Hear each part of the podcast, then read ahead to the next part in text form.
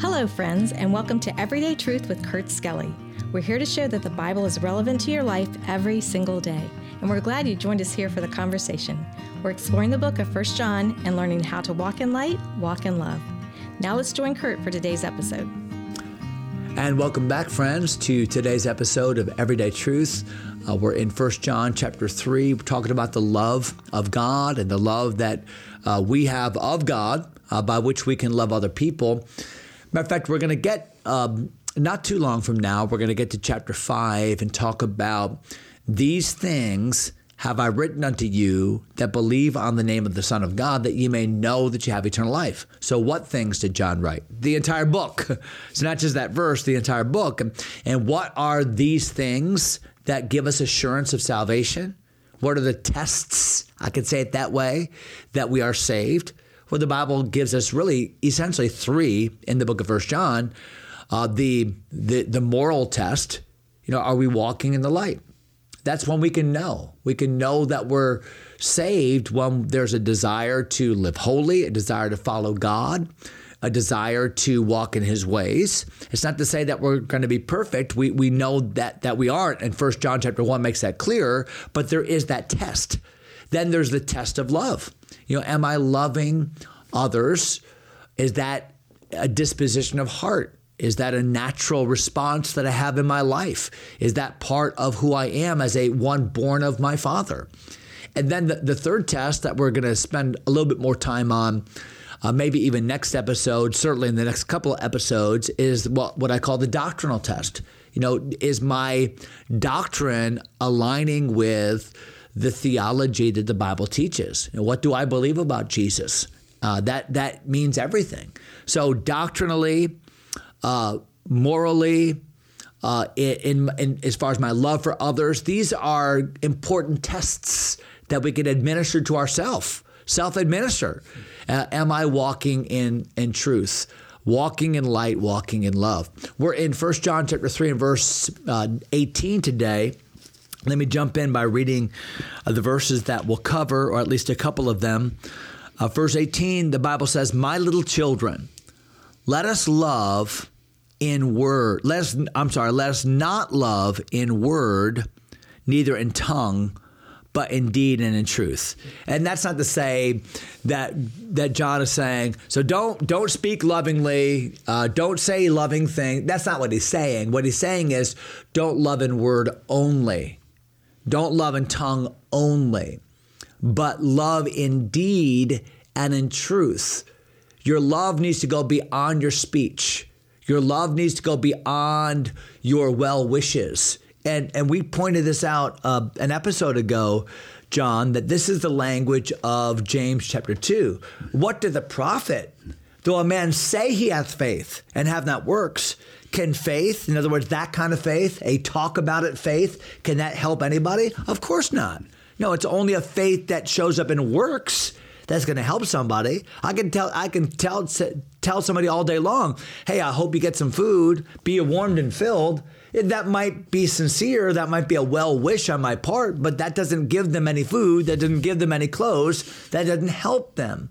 So the Bible says, my little children, let us not love in word or in tongue, but in deed and in truth. True love shows up, and I know this sounds like a broken record, but we're just going through the Bible here.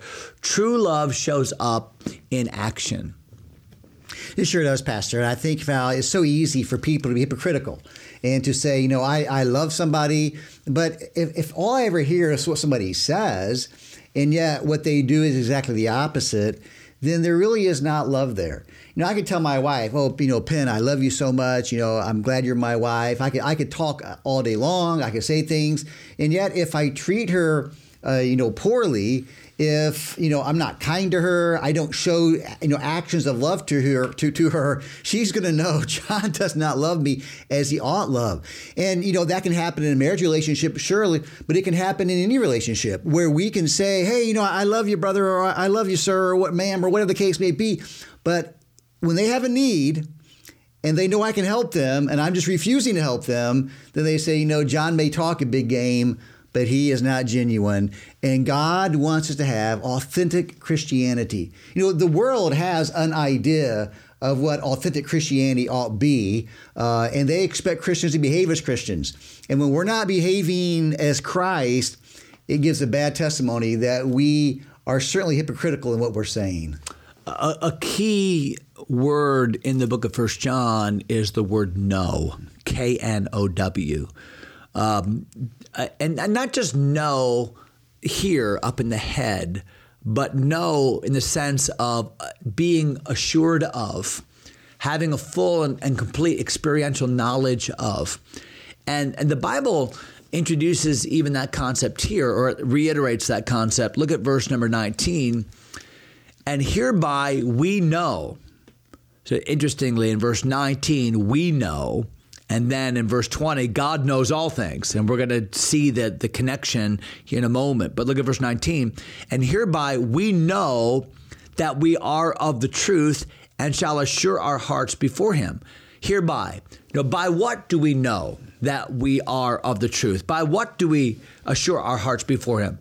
We know that we're of the truth, and we can assure our hearts before him as we love people. In other words, the love that you have for other people, expressed in sacrifice, expressed in giving, expressed in just that others mindedness, ought to serve as an assurance to you that God is alive and well in your life, that you are born of God.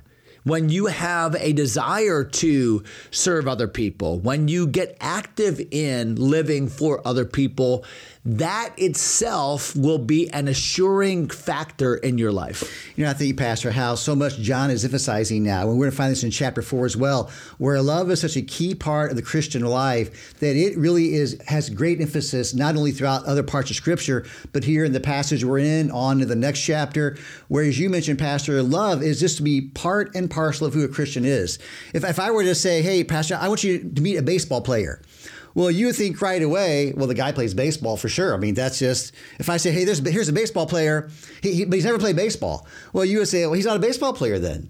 If I were to say, Pastor, I want to introduce you to this Christian, you should say, well, he loves people. That's what Christians do. Mm. And you're right, when we love people, it does, authenticate. Yes, I am like my Father, God. God gave love. I'm given love through the power of the Holy Spirit. I'm using my volition to act out what I know God wants me to do. And it testifies that we are like our Father and how we love people. Yeah, interestingly, and I love that illustration. So when you love others, that's not only a personal affirmation, like God gives you assurance. Well, where did that come from? Because think about it. Mankind essentially and by nature is very selfish. That's why when your kids were small, you didn't have to teach them to say words like mine. Man, they figured that out all by themselves. Why? It was in their nature. You actually had to teach them things that went against their nature, like share, be nice, be kind, right? Because that's not in our nature. So we can know that we're born of God when these things that are unnatural, that are really supernatural, are part and parcel to the way we think. I want to help others. I want to love others. I want to serve others. That is a good affirmation of spiritual vitality. But think about it. It's also an affirmation to those around us. So I could ask you today, do you have the assurance of your salvation? And you might say, well, yeah, I'm sure that I know Christ is my Savior. But here's my question. Do other people have the assurance of your salvation?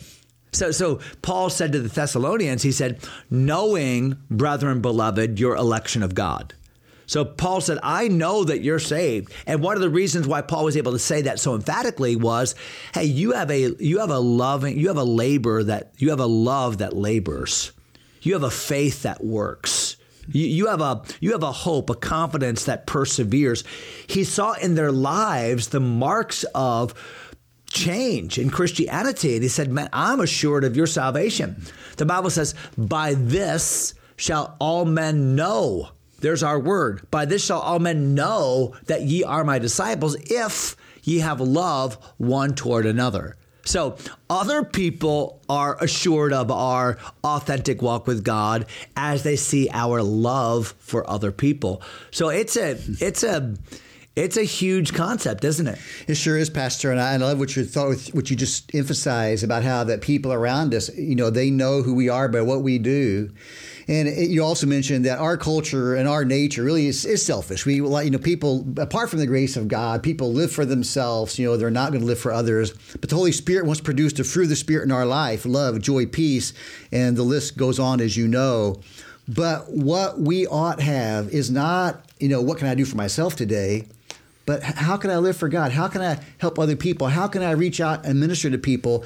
We find Jesus time and time again evidences that for us, how that, you know, the Son of Man came not to be ministered unto, but to minister and to give his life a ransom for many. Mm-hmm. And so often the Bible talks about Christ's ultimate sacrifice of dying for our sins as an example to us how we ought to be toward other people. So here's the question then, John.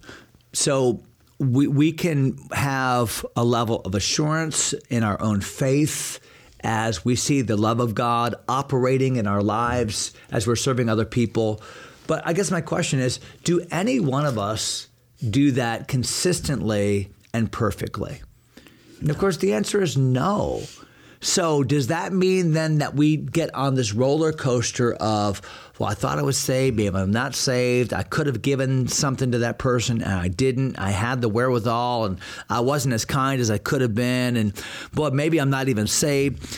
You know, if you're not careful, you'll go into that ditch. And that's what John deals with here in the ensuing verses. So look at verse number 19. So hereby we know that we are of the truth and shall assure our hearts before him. So there's assurance when we see God's love operating in our lives. But look at verse 20. For if our heart condemn us, God is greater than our heart and knoweth all things. So part of assurance comes by what we know. You know, we know that we're passed from the death unto life because we love the brethren. Well, we can see this operating in our life. But what about those times of backsliding? What about those times of selfishness? What about those times when we are behaving more like who we were than who we are in Christ? Well, the Bible says that at those times we can still have assurance because God is greater than our heart. You know, and God doesn't condemn us. God's not upstairs, you're waiting for us to mess up so he can say, I disown you as a child. You're not really my... No, at those times we rest upon the promise of God. God knoweth all things, and he surely knows those that are his. That's a great thought, Pastor. And I love the fact that God inspired John to write this verse. And I've used it many times talk with people, because you're right. People, even the best of Christians, is still a human being. They still have frail flesh, and we're not always perfect in what we do. And sometimes Satan wants to create doubt in our lives, in our inner person, and say, hey, you know, in your heart, are you really saved? You know, or we confess a sin, and then Satan keeps on trying to drag it back up and beat you over the head with it. And I've talked to people before who ask God for forgiveness, but they're living just with this great sense of shame in their life. How can God use me? And you know, their heart is condemning them. Oh, you're worthless, or whatever the case may be. But this is a great verse to say, no, live by truth. God knows your heart. No, don't let inside your feelings, your emotions, don't let that control ultimately how you're living your life. Live by the truth of God. And I love that John puts that in here, that God knows us. We can trust in Christ. In Jesus Christ, I'm perfect in God's sight. Now, I'm still not practically there, obviously, but positionally I am. I'm a forgiven saint, and God wants me to live in that boldness. And you wonder if John didn't go down memory lane a bit right here. The Bible says in Matthew 26:56 that all of the disciples in the Garden of Gethsemane, they all forsook him and fled. Now, I think John came back first because he was there at the cross, but the explicit statement of Scripture is that they all forsook him. So you wonder if maybe even John doesn't go back in his own mind's eye to, boy, you know, I didn't behave faithfully, and I certainly wasn't expressing great fidelity and love for the Lord in that moment. But God was greater than that, wasn't he? And there's great assurance in the fact that God knows those that are his. Look at verse Wow. Let me just maybe mention this and we'll finish for today. Look at verse number 21. Beloved, if our heart condemn us not, then have we confidence toward God. So it's a matter of true assurance is a matter of resting in who God is, not in what we have done or what we have prayed or how faithful we have been. You know, our confidence, when we can dismiss the condemnation that comes from the inside, we can find the confidence that comes from the outside, from God himself. And that's a great confidence that we can have. My hope is built on nothing less than Jesus' blood and righteousness. You know, my confidence is not in my ability to keep my salvation. My confidence is in the promise of God to complete my salvation. And that's a great thought, Pastor. And I love here just the passage that John has given us right now of how God knows who we are. He knows where we're at. He knows what we need. And the Spirit, you know, talks, ministers to our spirit. And God wants us to walk in assurance. I think you mentioned a few episodes ago, you know, John is not saying these things because he wants people to walk around doubting their salvation. No, just the opposite is true. He wants them to live in the truth of who they are in Jesus Christ and know they can serve Jesus Christ based upon the truth that God has revealed.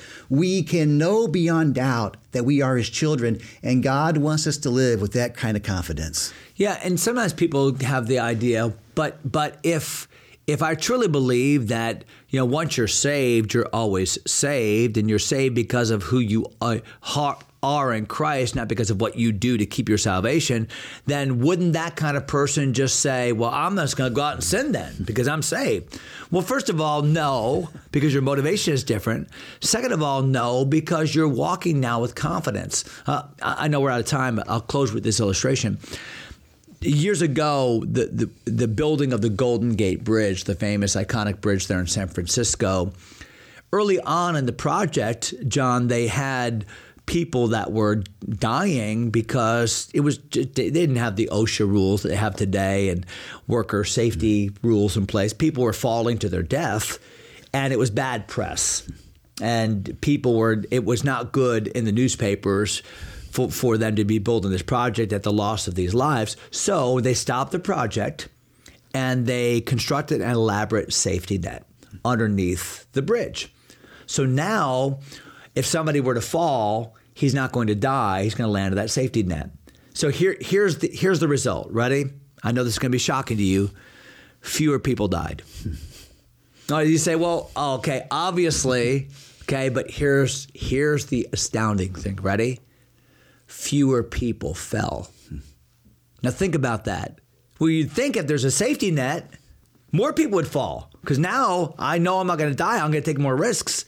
The point is fewer people fell. Why? Because now they're walking with confidence. They're not walking with fear.